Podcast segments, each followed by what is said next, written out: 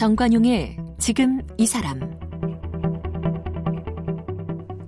여러분 안녕하십니까 정관용입니다.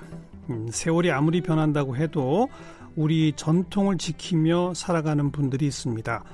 그분들 덕에 우리 옛 음악도 또 옛 글도 옛 문화도 잘 지킬 수 있는 건데 어, 청학동 훈장으로 알려진 김봉곤 씨 역시 사라져가는 우리의 전통을 지키는 21세기 선비입니다. 어, 턱수염 길게 기르고 항상 한복 입고 고무신 신고 또 한 손에 회초리 들고 우리 청소년들에게 예절 교육을 시키고 있죠. 서로에 대한 예의가 사라지고 있는 이 예의 범절 상실의 시대. 오늘 정관용의 지금 이 사람에서 뭐 호랑이 훈장으로 통하는 김봉곤 씨를 만나보겠습니다.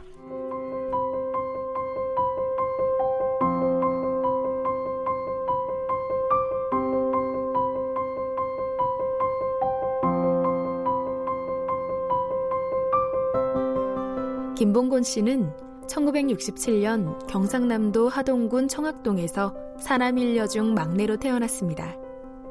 해발 900m 고지의 산골 마을에서 자란 김봉곤 씨는 5살 때부터 마을 서당을 다녔고 20년 동안 천자문, 사자소학, 동몽선습, 사서삼경 등을 배웠습니다.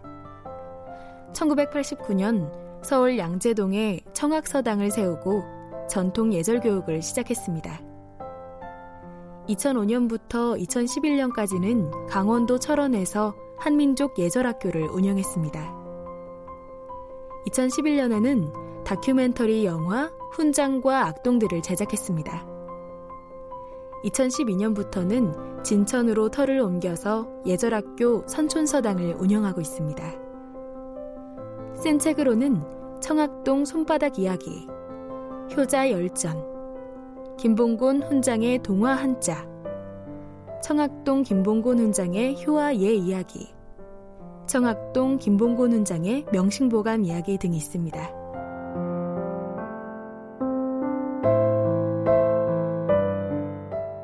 네, 충청북도 진천에서 선촌 서당을 운영하고 계신 우리 훈장 선생님 김봉곤 씨 어서 오십시오. 안녕하십니까? 네. 진천에 가신 지 꽤 되셨네요. 한 8년 좀 됐습니다. 여긴 또 어떤 인연이 있어서 가시게 됐어요? 아, 음, 이제 진천은 이제 우리나라의 거의 중심적인 위치에 있고 어, 김유신 장군 탄생지가 진천이에요. 오. 그리고 조상 할아버지 중에 한 분이 또 김유신 장군이시고, 저는 김해 김가입니다. 예, 예, 예. 예. 그래서 이제 또 하나는 음, 그 생거 진천, 음. 예, 사거 용인. 그런 아, 말이 옛날에 있었죠. 네. 누가 한 말이죠?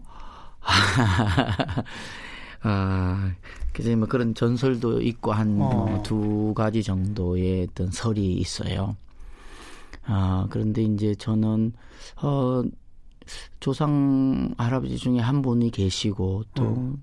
음, 우리나라 중심 그리고 살아서 진천에 한번 살아보라는 오 그런 의미인 것 음. 같아서 몇 년 망설이다가 네. 예 진천에다가 지금 틀을 잡았습니다. 음. 이름이 선촌서당. 예, 예, 예. 신선선자의 마을 촌자죠. 예. 그 마을은 이제 진천에 그 팔경이 있는데 그 중에 이경이 들어있는 곳이더라고요. 어. 저도 뭐 그런 거를 따지고 들어간 건 아닌데 들어가 보니까 이제 배산 임수로 앞에 물이 이제 금강 상류입니다. 어. 그래서 거기 이제 평사나간 뭐 적대 청남 이래서 예전에 음 조선조 때 우암 송시열 선생님께서 그곳에다가 서원을 지시려고 음. 마음을 잡수셨다고 그러는데 거기도 진천에서도 조금 그 오지입니다, 오지. 네, 네. 예, 그러다 보니까 아마 쉽지 않았던 것 같고요. 음.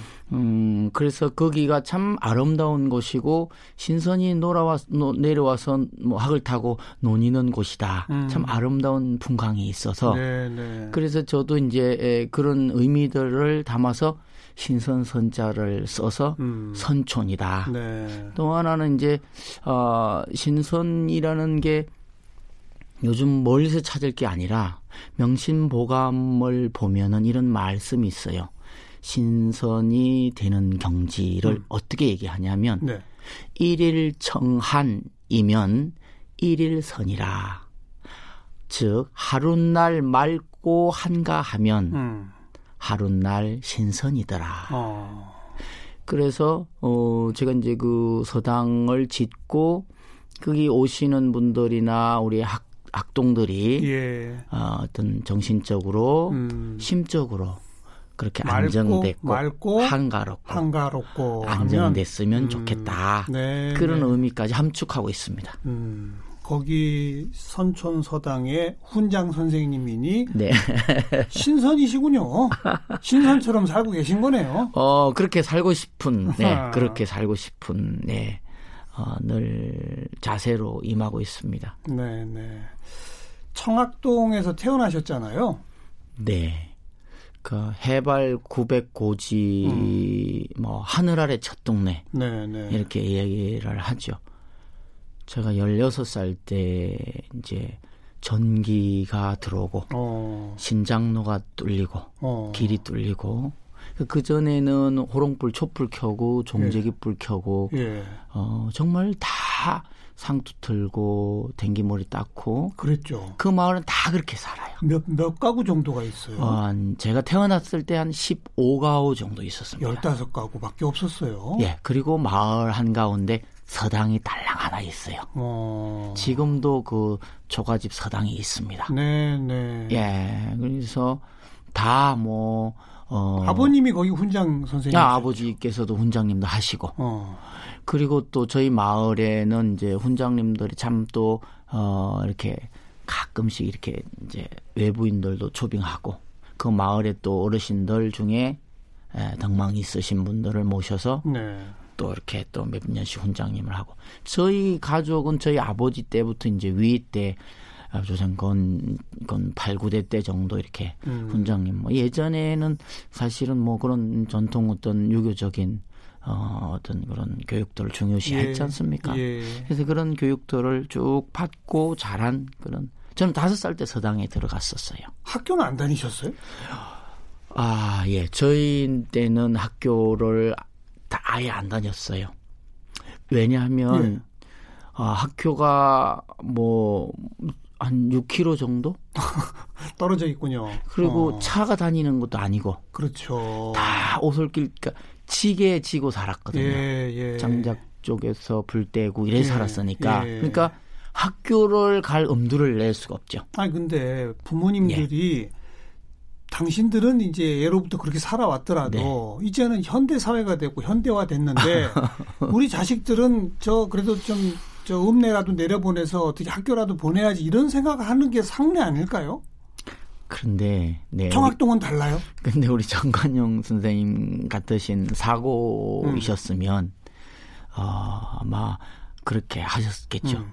그 신학문 이렇게 네. 말씀하시는데 아버지께서는 어, 저희는 우물 안의 개구리처럼 살았어요. 음. 왜냐하면 부모님들이 음. 밖에 나가면 오염된다. 오염된다. 그렇죠. 어. 그러니까 아버지 세대들이 다 거기 사시는 분들이 뭐냐면 그야말로 도 닦는 분들이에요. 음. 산골에서 음. 명예도 싫고, 네, 네. 뭐 돈도 싫고, 산에서 거저 수양하면서 도 닦으면서 음. 그 그냥 풀 뜯어서 약촉해서 그 마을 전체가 그렇죠 다 어. 그렇게 살았던 그러니까 그... 완전 단절된 것이죠. 어. 그러니까는 학교에 가는 그 자체를 음. 어뭐 멀기도 하지만 또 탐탁지 않게 그럴 필요 없다. 그렇죠. 어. 인간이 인간으로서의 도리만 할 수 있는 학문만 하면 되는 거지. 뭐 필요하냐? 그러니까 김봉곤 씨 땡만 그런 게 아니고 저희 마을은 다 그랬어요. 다 그랬다. 다 그랬습니다. 아. 그러니까는 저희들은 어렸을 때 부모님 말씀이 곧 법이잖아요. 음. 그런 줄 알고 사는 거죠. 음. 이제 그러다가 예. 그러다가 이제 내려오셨잖아요. 네.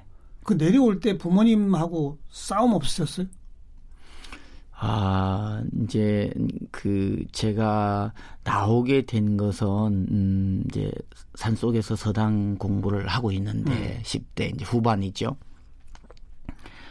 이렇게 이제 대학생들도 가끔씩 방학 때 되면 음. 저희 서당에 예, 한문학과 학생들이나 어. 중어 중문학과 학생들이 공부를 하러 와요. 어. 어, 어. 서당에 공부하러 오는 거예요. 예, 예. 그럼 이들하고 대화를 하다 보면은 아 뭔가 신지식, 음. 그 다음에 어떤 아 이런 전 그 전통적인 서당 공부를 하고 사서상경을 공부를 하지만 그들도 아 뭔가 세련된 학문을 하고 있었어요. 아 그렇죠. 네, 어. 굉장히. 예. 그래서 아 나도 이, 이 서당에서만 청학동에서만 공부할 것이 아니라 음. 밖에 나가서 뭔가 나도 이들과 같은 어, 좀 더 세련된 공부를 하면 안 되겠는가? 한 3년 동안 네. 제가 이제 아버지께는 차마 말 못 못 드리고 왜냐면 워낙 강구하시고 음. 아 대쪽 같으시고 엄하세요. 음. 큰형님을 쫄랐죠. 큰형님한테 큰형님 좀 돈을 좀 한 달에 4만 원, 5만 원이 음. 들어갔었어요. 음. 우리가 자취도 해야 되고, 그렇죠. 뭐 선생님 뭐 조금 드리고 이래야 되는 비용이. 그런데 형님이 그러시더라고요. 네가 아다시피 우리가 뭔 돈이 있냐? 우리 물물 교환, 해서 먹고 정말로 꽁보리밥으로 먹고 네. 돈이라는 거는 저축도 할 데도 없고 아니, 저, 돈, 이 생길 일이 없잖아요. 생길 일이 없습니다. 어. 그해 벌면 그 해 쓰면 끝인 거예요. 음. 그러니까는 이제 열심히 온 가족이 힘 모아서 일해서 뭐 약초를 캔다거나 음. 농사를 지어도 이게 이게 그 보릿고개가 항상 있었거든요. 음. 음. 그 어디 돈이 있느냐 말이지. 음. 그큰 돈이 3년 만에 제가 그, 그 말 들으면은 내년에 한번 보자 이러는 데면은 참 눈물 흘리고 음. 가고 싶은 마음에 그래서 3년 만에 이제 아, 나와가지고 음. 전주에서 어, 한학 공부를 하면서 전주대학교에 이제 그 박완식 교수님 한문학과 네. 교수님께 네, 또 한학 공부를 하면서 음. 그러다가 어, 한 2년여 공부를 하고 이제 딱 보니까는 아, 나의 이제 그 뭐죠 미래 음. 어떻게 먹고 살지? 음. 서당 공부 사서 삼경을 해서 내가 이거 말이 세상에 풀어먹고 살겠는가? 음. 고민이 생기더라고요. 그럼요. 그러다가 아 판소리.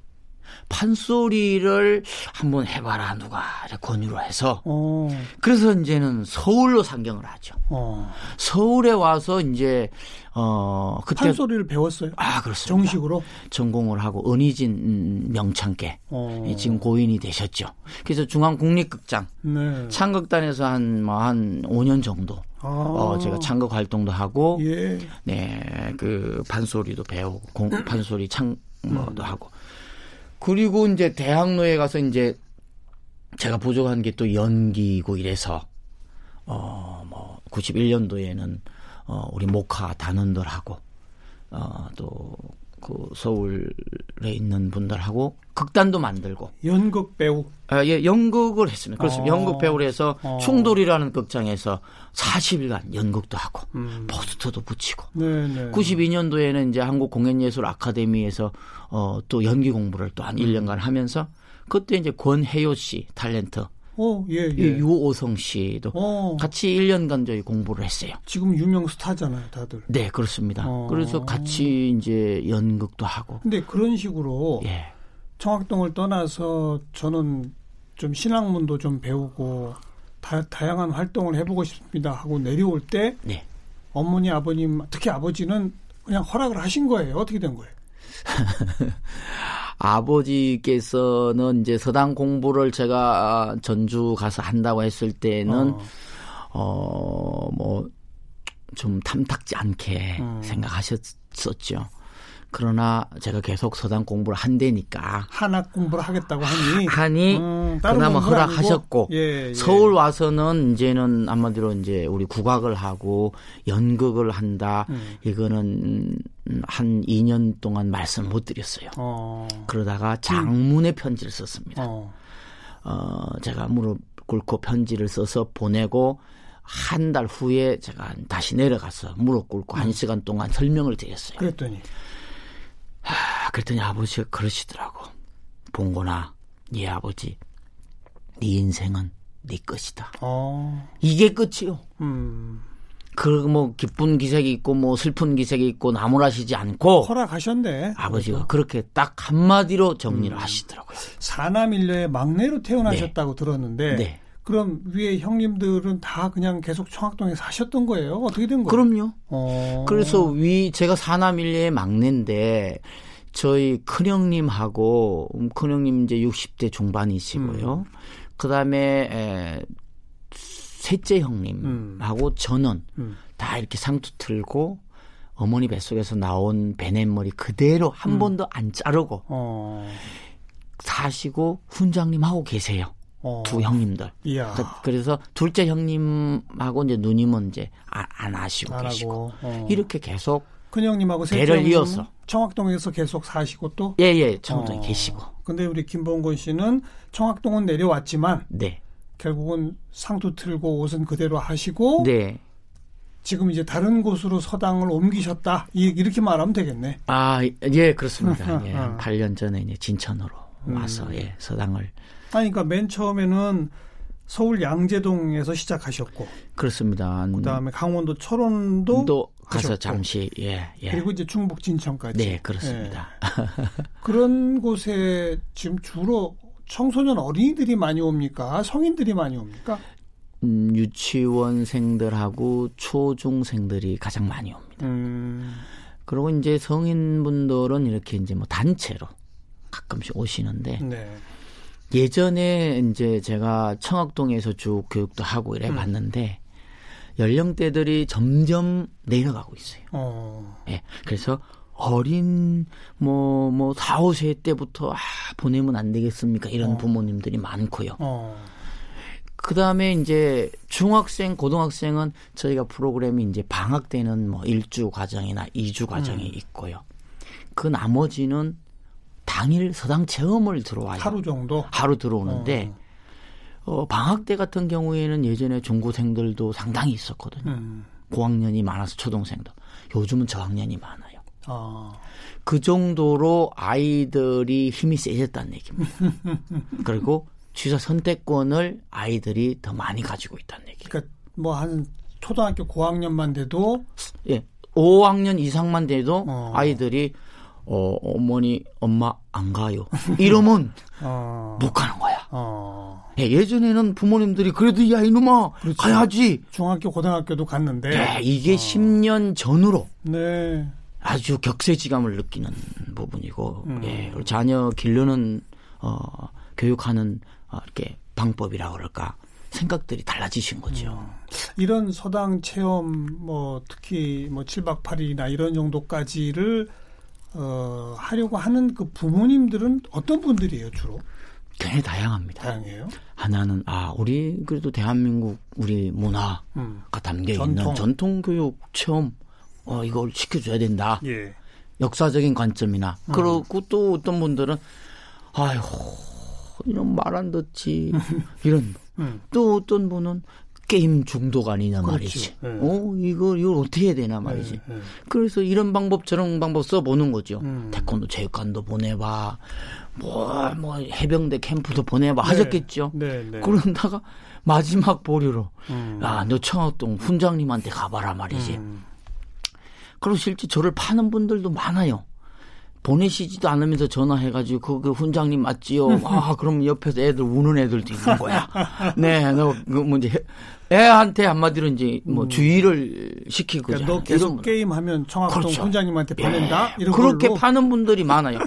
어뭐 좀 섭하긴 하지만 예. 그렇게 해서라도 예. 부모님 심정은 간절한 거 아니겠어요? 음. 그래서 다양한 애들이 그렇군요. 네, 전국에서 오죠. 그렇게 와서 한 일주일, 뭐 7박 8일 이렇게 있으면 아이들이 확실히 좀 변합니까? 어떻습니까? 그것도 뭐 다양하죠. 달라요? 다양하죠. 아, 물론 예. 그렇겠죠. 예. 어. 그런데 이제는 제가 이렇게 전국 다니면 뭐 그도 저도 금스큰 30년 이렇게 아이들을 만났으니까 음.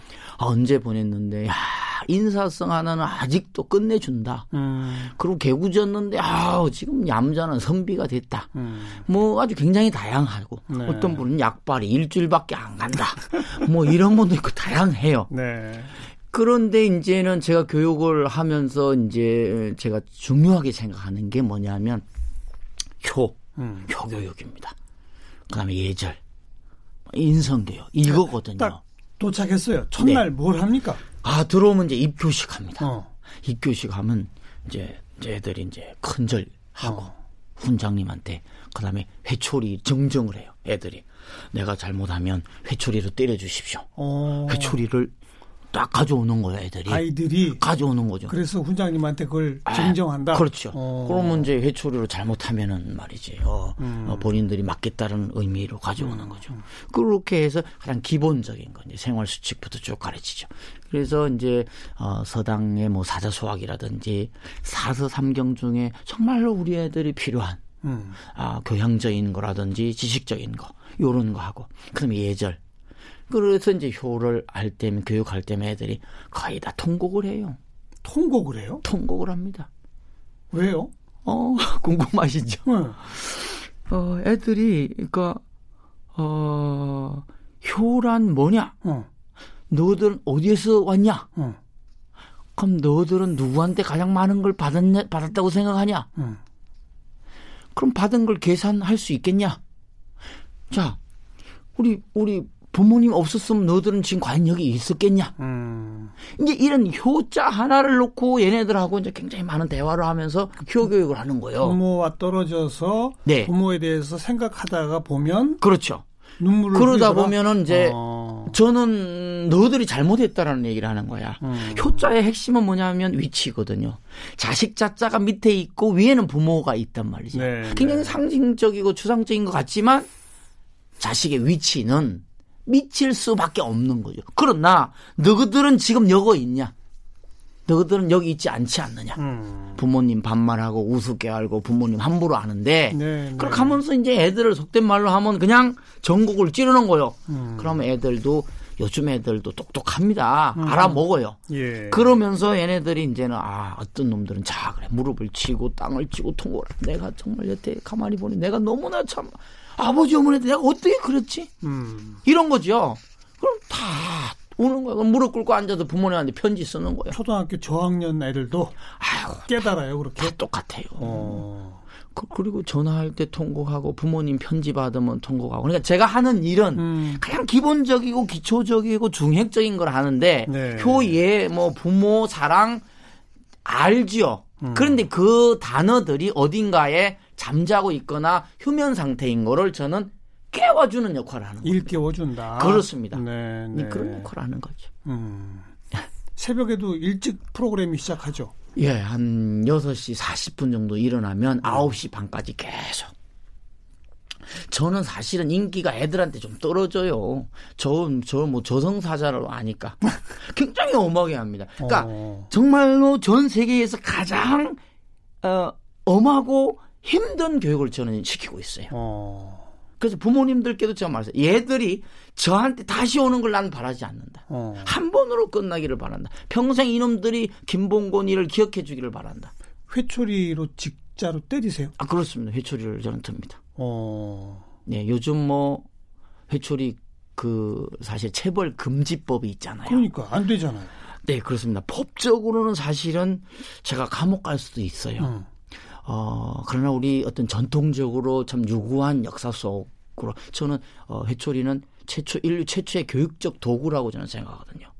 근데 우리가 교육이라는 단어는 저는 굉장히 신성하고 가장 아름답고 가장 위대한 단어라고 저는 평하는 사람이에요. 예. 교육이라는 단어. 인간에게만 쓰는 단어입니다. 음. 가르칠 교자 기를 육자야.